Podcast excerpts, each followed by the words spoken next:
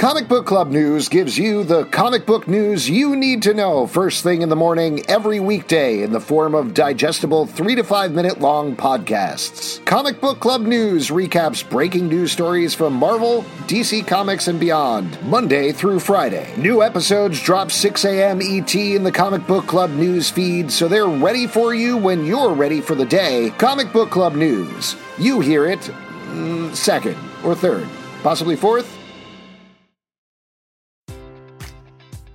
Enjoy all your favorite sports like never before at BetMGM. Sign up using code CHAMPION and receive up to $1,500 back in bonus bets if you don't win your first bet. When you register with BetMGM, you'll get instant access to a variety of parlay selection features, live betting options, and the best daily promotions in the business. And with BetMGM at your fingertips, every play and every game matters more than ever. Remember to use code CHAMPION and receive up to $1,500 back in bonus bets if you don't win your first bet. Place your money line, prop, or parlay bets with the king of sportsbooks today. BetMGM and GameSense remind you to play responsibly. See BetMGM.com for terms. 21 plus only. Virginia only. New customer offer. Subject to eligibility requirements. Rewards are non withdrawable bonus bets that expire in seven days. Gambling problem? Call 1 800 Gambler. Promotion. Promotional offer not available in Washington, D.C.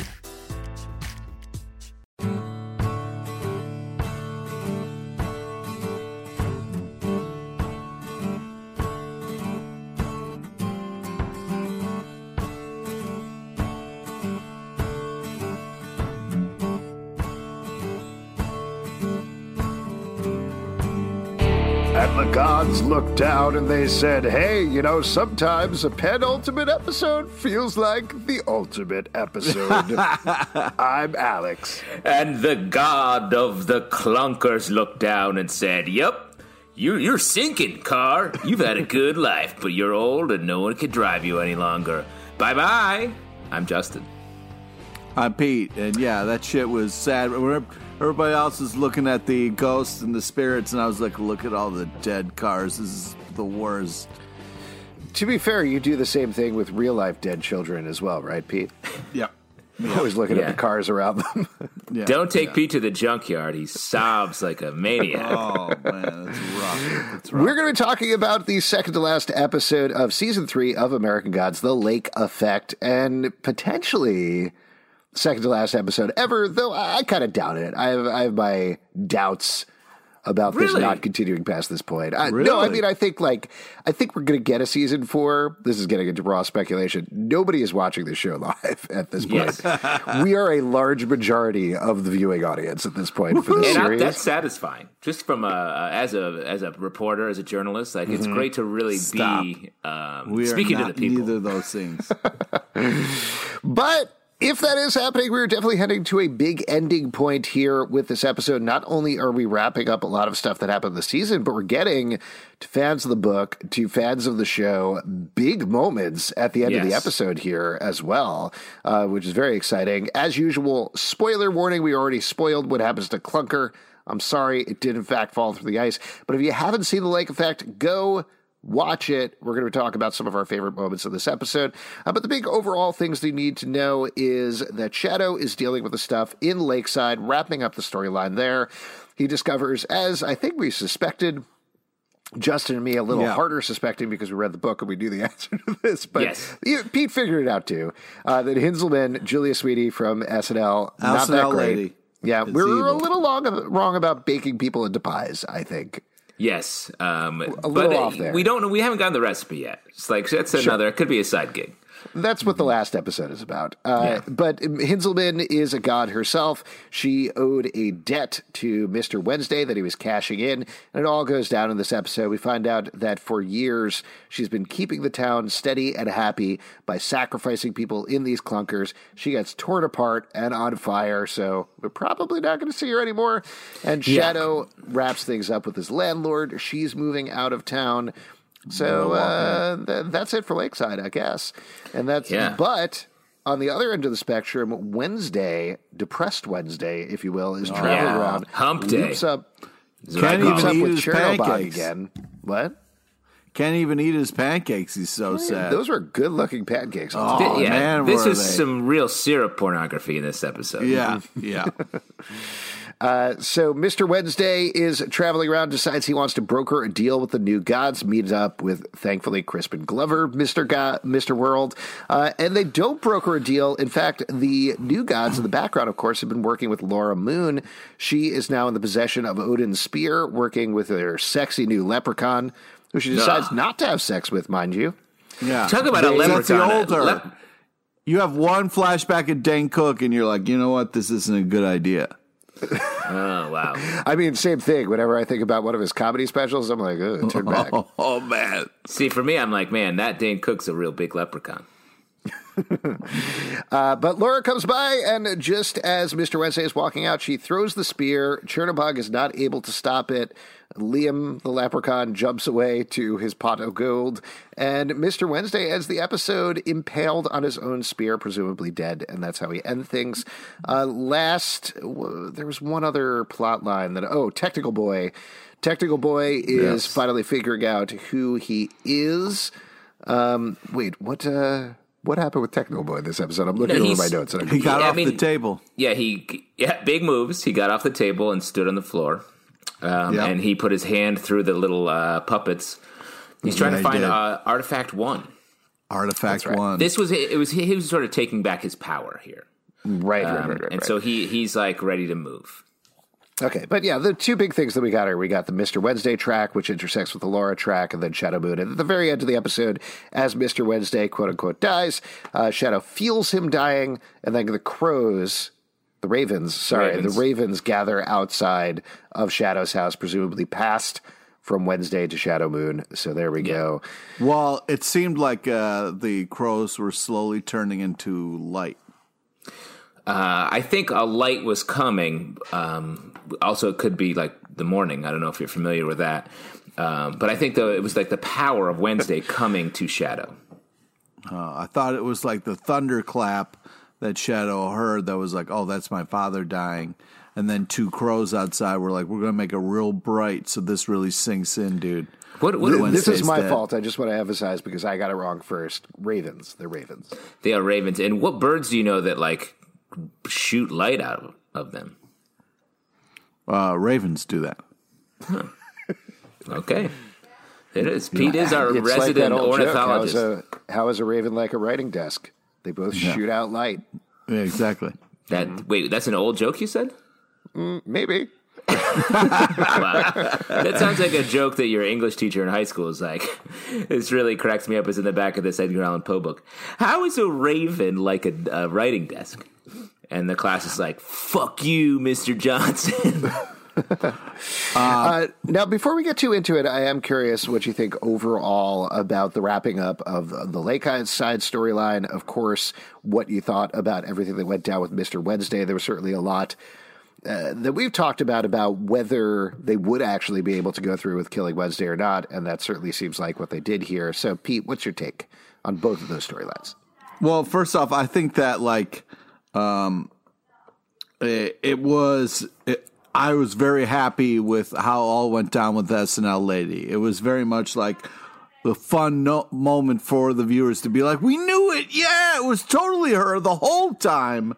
Um but it was uh also very satisfying how like quickly um you know Moonshadow stopped being well he stopped being Mike and started being Moonshadow again which was very nice. But then like he figured out like what to stab her with and that went really well. And then he just got to you know after you murder a god sitting outside their house and just watching it burn to the ground is that kind of like Ocean's 11 moment where you're watching the uh, the fountains. You know what I mean? It's like a nice to take moment enjoy your work a little bit you know guys? Yeah.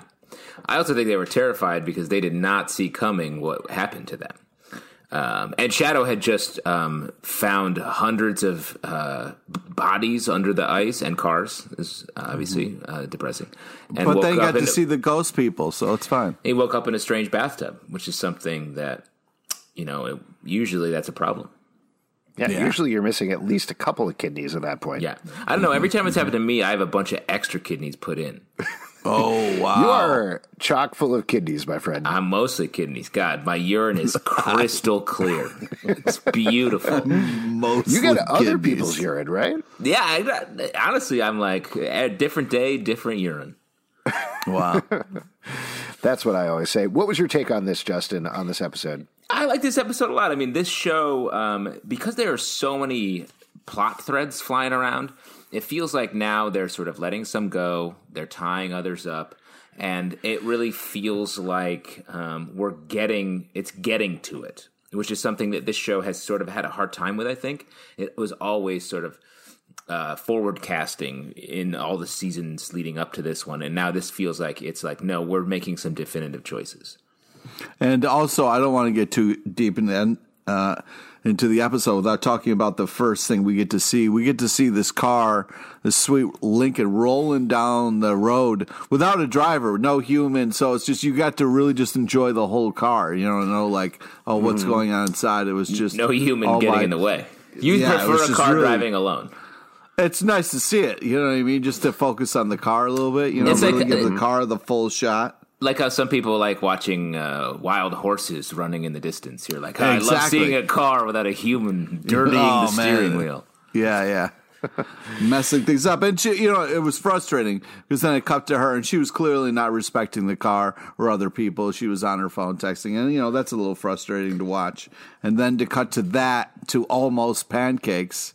I mean, you know, that was a frustrating kind of like a highs and lows of like, look at this amazing car. Oh, somebody who doesn't respect it. Somebody who's too sad to eat pancakes. And it's like, oh, that's a one two combination. Now, let me ask you, Pete. When you're um, walking around uh, Philadelphia, do you occasionally like uh, break into a car, take the parking brake off, break off, and then slap it on the tailpipe and be like, "Go, be free. Go free. Go you free, earned man. this. Run, Yeah. be yourself." It's always weird when uh, the owner of the uh, person whose car I'm talking to comes back. You know what I mean? Yeah. I'm still talking with them. That's it. Let me just repeat what you just said. The owner of the person's car I'm talking to. I'm talking Yeah, to. yeah, yeah, You're talking to a car. sure. Does the car ever talk back to you, Pete? Not yet, but I'm going to find one that does. Someday. Someday. Someday. Absolutely. Uh, how'd you feel about the clunkers, dream. Pete? I know you kind of talked about this already, but the clunker finally went through the ice. I thought the scene was real good, and I like the reveal here. We were. It seems so obvious in retrospect what they were going for with the elephant trunk thing. Uh, That the money's in the trunk, but you know Yeah. it's a dead body of a child is in the trunk, but uh, same sort of thing. Yeah, I mean that's somebody's money.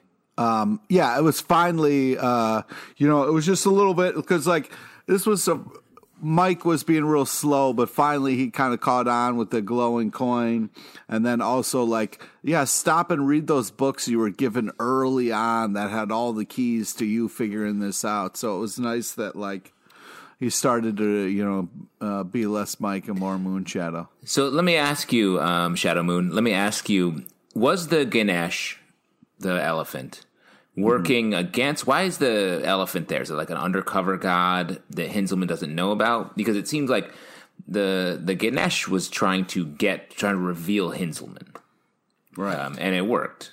Obviously, It is a weird thing because it feels like a different pantheon than what we're dealing with with Hinzelman. Yeah. And with Wednesday, Wednesday is Norse. I think Hinzelman is also Norse, was the implication there? I, I think so because it sort of feels like same world, and I haven't reread the books in like the book in like 15 years, um, so I don't remember everything that happens, and I haven't reread it because we're watching the show. Um, but I do feel like it is sort of about Norse stuff. Um, this whole Yeah, the only thing that confuses it, though, is we have that cut back to the Thunderbird and the Native American gods Yeah. that I couldn't quite connect the two together, whether they're getting vengeance on a Norse god, whether there was something paying there. It felt like there was a little bit of a detail missing. Maybe I just didn't pitch pick up on it necessarily, uh, but there was something there that it felt like either still needs to be told, wrapped up in the last episode, um, or they were just hoping that you draw your own conclusions. Yeah, and maybe I mean we don't know what the full sort of plan here is. It feels like this, uh, despite everything that happens, I still think Wednesday is the he's still playing. This is part of his game, so we don't actually know. Maybe the Ganesh was part of like revealing Hinzelman was part of this sort of putting Shadow in just the right place where he needs to be. Yeah. What also, do you think, Pete? Lakeside Oh, Lakeside could be just a, a town where gods just hang out. that's Well, I a great think it- concept for a show. Yeah, I think it's like, uh, yeah, I think it's kind of like other gods rebelling against uh, the killing of these children and stuff, and trying to help, uh, you know, Shadow Moon uh, get to the bottom of this. that's interesting. Maybe that. That would be remarkably good hearted for the gods that we've seen on the show. They're like, whoa, killing children's a little too far, given that they'd basically do anything at this point. But I hear what you're saying.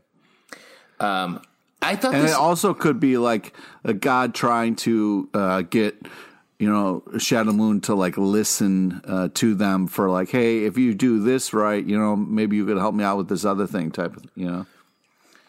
Uh, Yeah, yeah. I mean, I, I guess we. It's the thing about this show is we never quite know what the motivation for any of the gods is.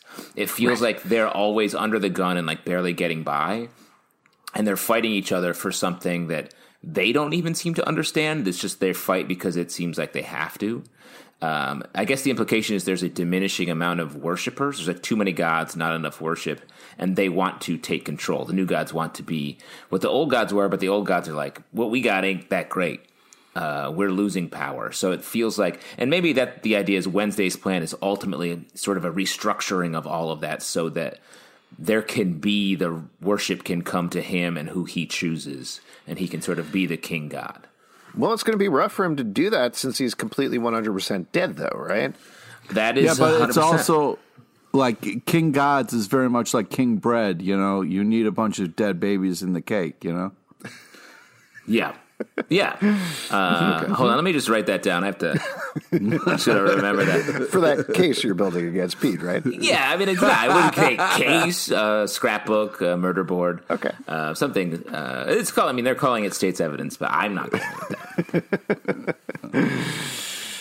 Uh, what do you think about this? I mean, I, I think, regardless of what you think, and I think it's perfectly natural to think, okay, Wednesday is pulling another con, something else is going on here. But they do a really good job of selling it, I thought, at the end of this episode. I the end was great. That that whole just the way it was shot, where like you see Laura roll up and she gets her action movie moment, but then when the, uh, everything goes black, That was it- funny. Uh, you know, hey fucker. You know, that was Yeah. fun. very fun. But when it flips, every sky goes black. We get this shaft of light, and it feels like, oh, he's going to die for real because uh, all the god eyes of the gods feel like they turn to this moment. It gets highlighted in that way, and it was just really beautifully made. The way the spear sort of lights up, um, the Ch- Chernobog and Liam and uh, Laura like tossing the coin, dodging, getting knocked back into his pot of gold. Um, into his horde, and and then him the hit, and then him fall the spear dragging on the ground, having gone through him, and then him like really great. I thought that was so well done.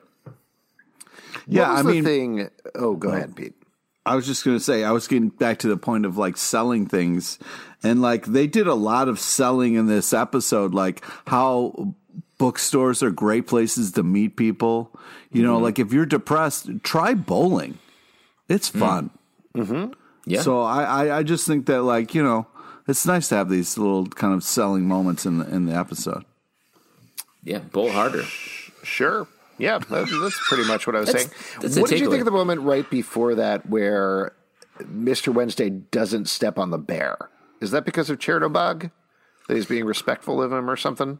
Yeah, I I don't know. I, I don't know. that felt it felt like intentional, but I, I don't know what the intention. Yeah, I thought when he was going to be getting dragged back across that same thing, that maybe like he was planting like a something to help him out there, but I don't know. Yeah. Uh, one thing, as I'm wa- working backwards at these scenes, loved that we got a scene with Ian McShane, Crispin Glover, and Peter Stormare all in the same place. Super fun. Chaotic energy across the board, I thought. Yeah, God, I, I just wondered like what what do you think Ian McShane felt like when he was making this episode? Is there Oh, any that's a like? great question, Justin. Thanks I wish we knew because I love getting inside actors' heads in these moments, especially someone like Ian McShane, what a storied performer. Mm-hmm. I wish That's there such, was. so I don't- weird that you bring that up. It's weird because it's like that actor seems so crazy. Like if you talk to him, like could you make sense of it at all? You know what I mean? Like mm-hmm. would it be worth bringing up? You know what I mean? Would it be worth mm-hmm. bringing up? I guess that's the real question. That is Yeah. so. It's funny you guys actually bring this up because I did interview Ian McShane about this episode for my What? day job. No. I know. I can't believe it. Total coincidence. Well, I you guess I, I'll I be only got two wishes left on this monkey's paw because I was just saying that to you. Wow, are you sweating from working that nut flex so hard? Yeah, I think so. Uh, he was great. First of all, I mean, Ian McShane exactly as Ian McShaney as you would expect. Only went on two wild rants over the course of our chat. That's awesome. Um, but uh, yeah, he was really good, and uh, you know something that I think we've done a ridiculous amount of interviews, and something that I think you always hope for is somebody to be very frank about stuff rather than just repeating the party line.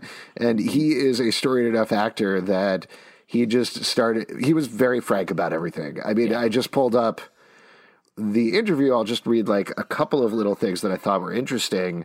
Um, I asked him about the death scene and what that was like, and his reaction. I was like, "What it was going through your head?" And he said, "When can I get out of this fucking cold, freezing Canadian evening?" That was Good. his exact quote. Exactly Yeah. what you'd expect.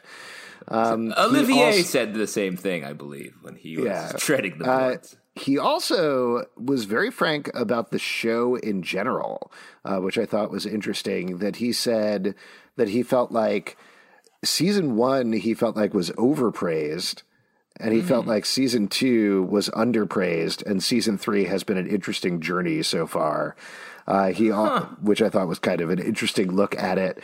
He also uh, said that he, uh, when I talked to him about just the general arc of the season, because we've talked about this quite a bit. I think Wednesday has been very different this season. He's been going into this depression, dragging himself around like he does this episode. And specifically, the thing that he said was he was just glad that it was a different mode than traveling around in a car with Ricky Whittle being like, there's a war coming. And that's pretty much it. So, uh, not exactly throwing the show under the bus, but definitely he was like, at least we were doing something different this season.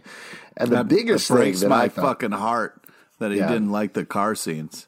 It just breaks I'm sorry, my fucking he heart. specifically slammed the car and he's like, we have bad cars on this show. oh Yeah. my god! All right, I hate this guy. He didn't Yeah. say that. He didn't say He that. was like, "These cars want to be free, but we don't let them. We drive them. We're driving these cars." Is what he said. That's the way it's meant to be. Yeah.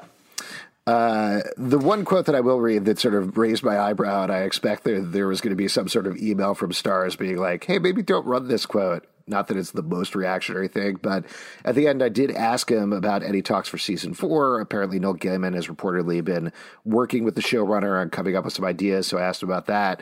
Uh, and he said, I expect season four. I have no idea, but if they wait around another two years, I mean, I'm not going to be around. Thank you. Wow. So yeah, there you go. Interesting. You said two years specifically.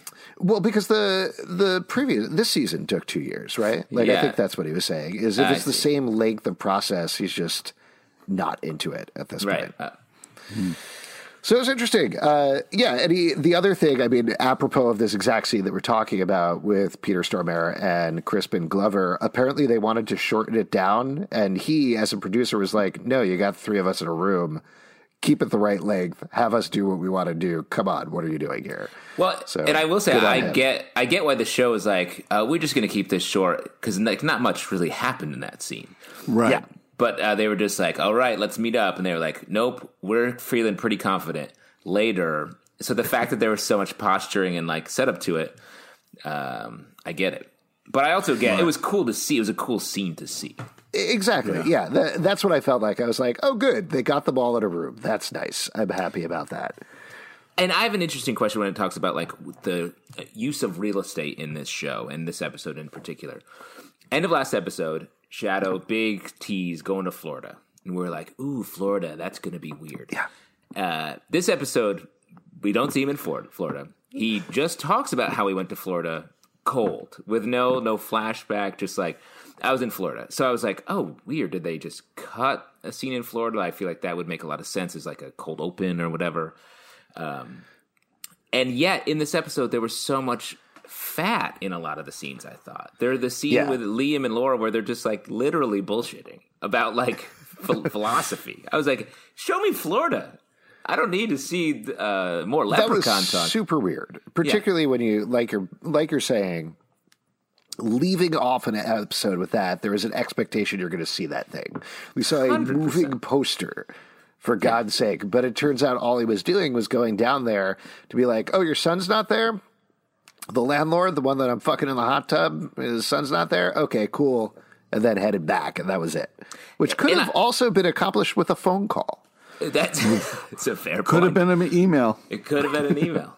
I, you know, Um, I would have loved if a lot of this stuff. If he was like, "Oh, let me just do a quick um, Google search to see if the clunker sunk."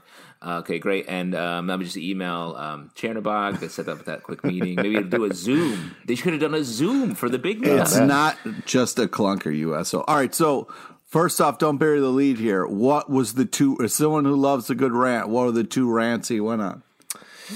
Uh, sure. The two rants that he went on. Um, I don't know if you guys watched the show Kings that he used to be on, which is awesome. If you've never watched it, it's a retelling of the David and Goliath Bible story, but set in present day America where there's a royal family.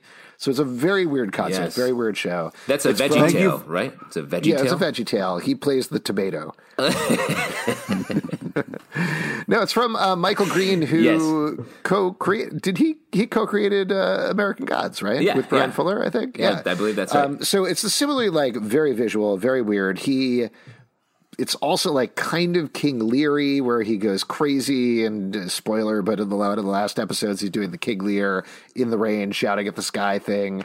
Um, so he plays the king in that. So I, I, I love that show. I asked him about that specifically because I feel like there's a little bit of a sense of his king and that arc there and what he's been doing with Wednesday. And that just led to a rant about NBC and how they fucked over that show and all the executives got fired and they put it on at Saturday at like 10 p.m. Uh, and then it actually ended up being a two part thing because then I said, well, that's the sort of show that I feel like would have done better on streaming versus on broadcast, which I do think is true. And you can stream it weirdly on NBC.com. So anybody hmm. listening to this podcast, go check out that show. It's fantastic. But that somehow led to him ranting about Christopher Hitchens videos on YouTube and how he'll shut down religion in 10 seconds. Thankfully, he got it back on track to bring it back to American Gods, so it was all good, and we could go out with the interview. But there was a point in the middle of him talking there, I was like, "How do I? Oh boy, Yeah. what do I ask him about Just next?" really sweating, Zalman sweat wiping off the brow. Just, uh, okay. The other thing, actually, well, and then I we can move on from this interview. Uh, but he also, without coming out and saying it, sounds like he was really not happy about the switching up Mister Worlds. Oh yes, I'm sure. Yeah. I mean, anyone working on the show had to be like, "What is? What is this? What is all this?" Yeah, what are you doing here? yeah, that's funny. So- It, it was fun to see uh, Danny Trejo, and uh, you know, so Totally. Well, like we talked about on the podcast, I think the two other actors who played Mr. World and Ms. World, respectively, were both good, but they're not Crispin. They're not the same energy as Crispin Glover. You can't do that. Yeah, I, I, it is just one of those things where you because the sh- you, it's you it takes you out of the show. Like there's no way to really not do that unless you have some an overcomplicated. yeah. But if you think about like the different arcs, like if it was all uh, Crispin Glover, it would have been cool, but it would have been creepy and Tony, like totally uh, not the same. Like the fact that we got to switch it up, like they put the right people at the right time for those moments, like. It was so intimidating having Danny Trejo and in those parts, and so fun having her in that technical boy world that I think uh, the other two would have made different choices with. So I, I don't know. I can understand what you're saying, but at the same time, I had a lot of fun with the different acting uh, styles and characters. So I, I thought it was pretty cool. yeah, I mean, I, I got to be honest. When I was watching Danny Trejo, my main thought was I could really go for a taco right now. I mean, I went out and got tacos after after we talked about it. So I mean, again talking about Danny Trejo's L.A. t- uh, taco restaurant. That only a few people have an actual uh, access to. Yeah, very. Few. Uh, great. Uh, I'm sure there are other things about this episode that we could talk about, though. Any moments that you guys want to call out?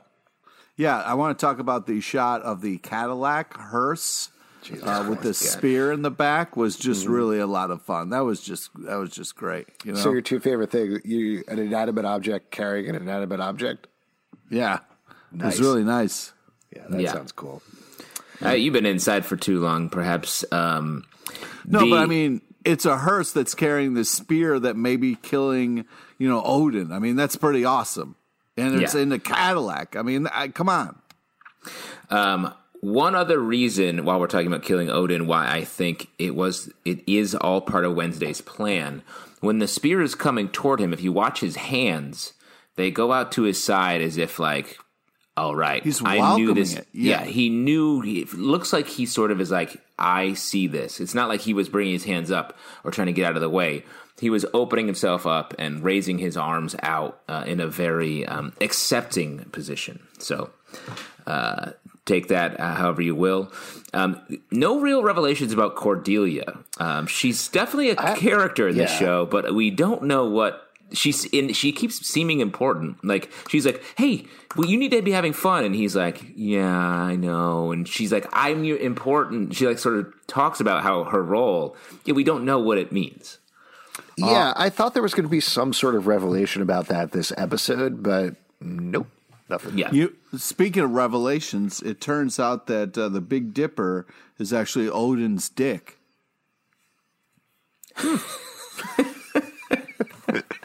Pete, what astronomy class are you taking? Is the No, well, that's what Is it that's the what Pornhub Wednesday one? said. That's what Wednesday. They're at the fucking thing, looking up at the stars. He's like, "You guys call it the Big Dipper. I call it Odin's Wang." And I was like, "Holy shit!" They just did that bit in the show. I mean, every constellation can be a dick if you try hard enough. Oh my god! It's just same as a, any, Cassiopeia, very wavy dick. yeah, Cassiopeia. Uh, any any connect the dots. Stars are just a big connect the dots, and um, I learned in grade school you can connect the dots in any way you want. Wow.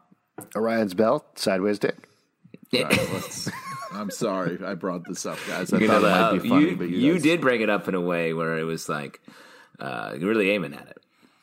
What did you think about Laura turning down sex for Liam? I know we joked about that earlier, but I like that moment. I mean, it's a kind of ridiculous growth point to point out about a character, but I appreciated it, and I think Emily Browning played it very well. Yeah, it was interesting how again a lot of time with Laura and Liam when it their relationship amounted to like, nah, we're just sort of working together briefly, um, because this whole thing was like, like I want to feel something. If it was meant to show her growth, I'm here for it because I, I like I like the character and I like that she that was a big part of her time in Purgatory was like. Hey, you're not at fault for um, a lot of the things that you blame yourself for in your life. So you don't need to do these damaging things to yourself um, to deal with them. And if that was showing that she learned that lesson, then uh, I think it was great.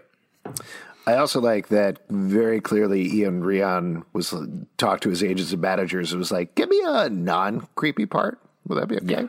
Just like a very romantic leprechaun or something like that. I don't know. Yeah.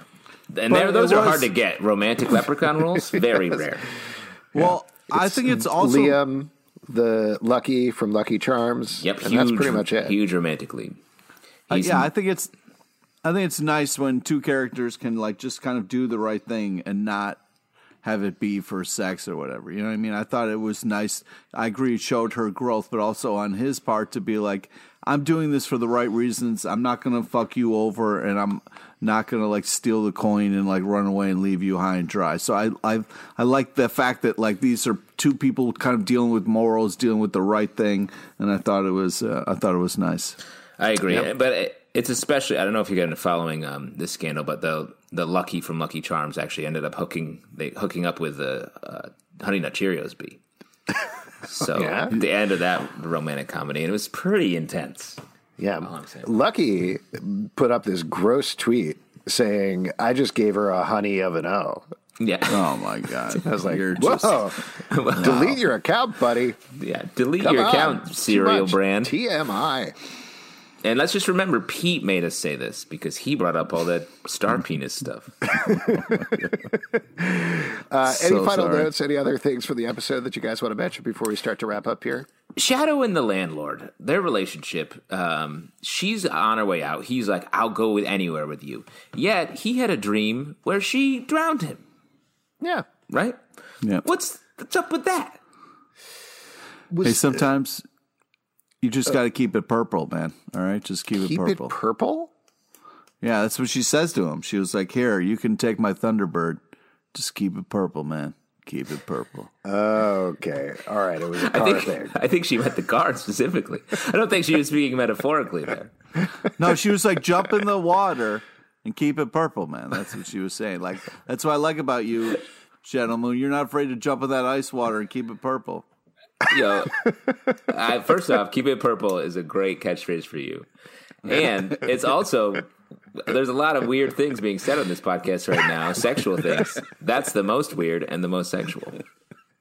And you're saying it, Pete. You keep it purple. What I got for the I hot did- tub moment is I think it's less about landlord and it's more about the town. What he was getting there is exactly what Hinzelmann tells him afterwards that everybody in the town knows about this. Of course, they can figure out that kids are dying or disappearing every couple of years, but they choose to ignore it because they're happy. Uh, and that I think he was putting those things together in his mind in his dream. It's not specifically about Marguerite, though. The, that's exactly what she tells him afterwards. Is that she kind of just assumed? I think it was her own son, right? Yeah. left Yeah. and just didn't bother to contact him. Oh. and that's part of the horrible magic of this town. So it's not about her drowning Shadow Moon so much as he is in a tub at the time and he realizes that the town will kill him if he gives it enough time. But the the song playing in the background was hilarious. What was the song? Tub thumping The- by Chumbawamba. It was uh, Purple Cotton Rain. No, Joe. it was it was like the song was changing to what was going on. It started all like soft or whatever, and Nah. then it was like "You're gonna die." You're, it was like the lyrics were I really funny and well timed. Good stuff. Before we wrap up here, who is worthy of your worship this episode? Pete, who are you Wow. worshiping? Wow. Um, you know, I got to.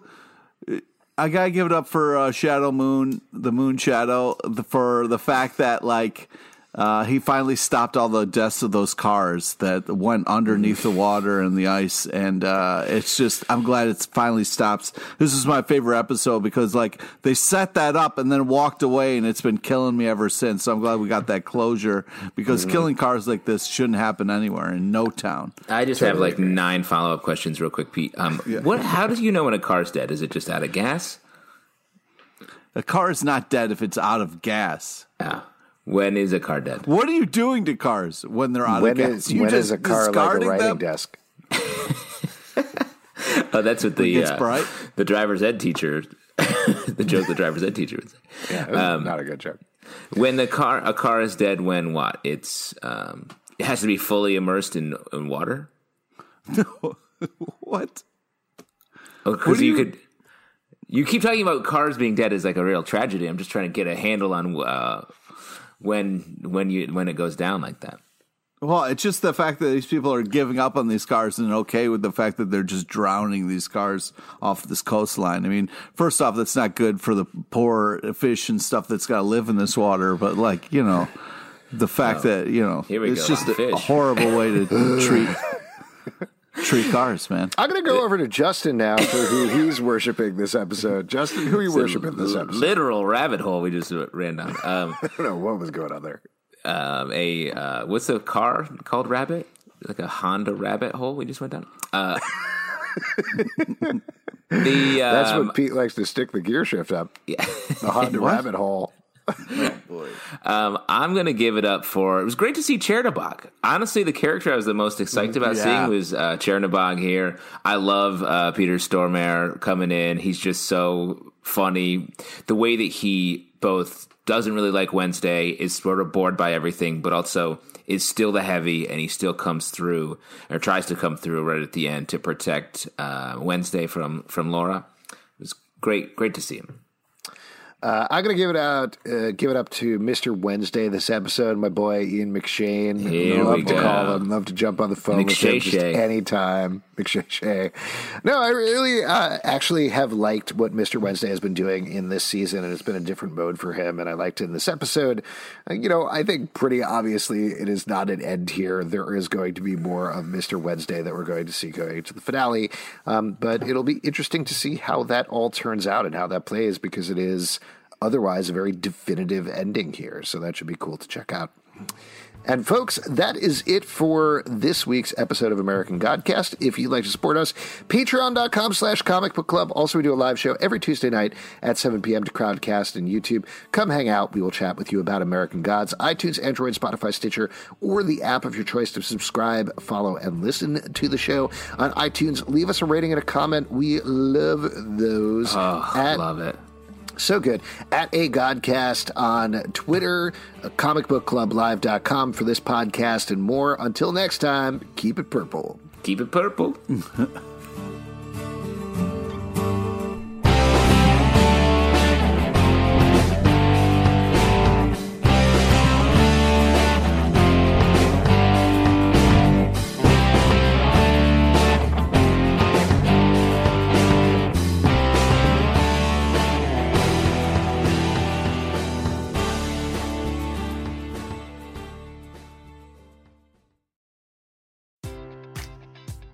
Enjoy all your favorite sports like never before at BetMGM. Sign up using code CHAMPION and receive up to $1,500 back in bonus bets if you don't win your first bet. When you register with BetMGM, you'll get instant access to a variety of parlay selection features, live betting options, and the best daily promotions in the business. And with BetMGM at your fingertips, every play and every game matters more than ever. Remember to use code CHAMPION and receive up to $1,500 back in bonus bets if you don't win your first bet. Place your money line, prop, or parlay bets with the king of sportsbooks today. BetMGM and GameSense remind you to play responsibly. See BetMGM.com for terms. 21 plus only. Virginia only. New customer offer. Subject to eligibility requirements. Rewards are non withdrawable bonus bets that expire in seven days. Gambling problem? Call 1 800 Gambler. Promotion. Promotional offer not available in Washington, D.C.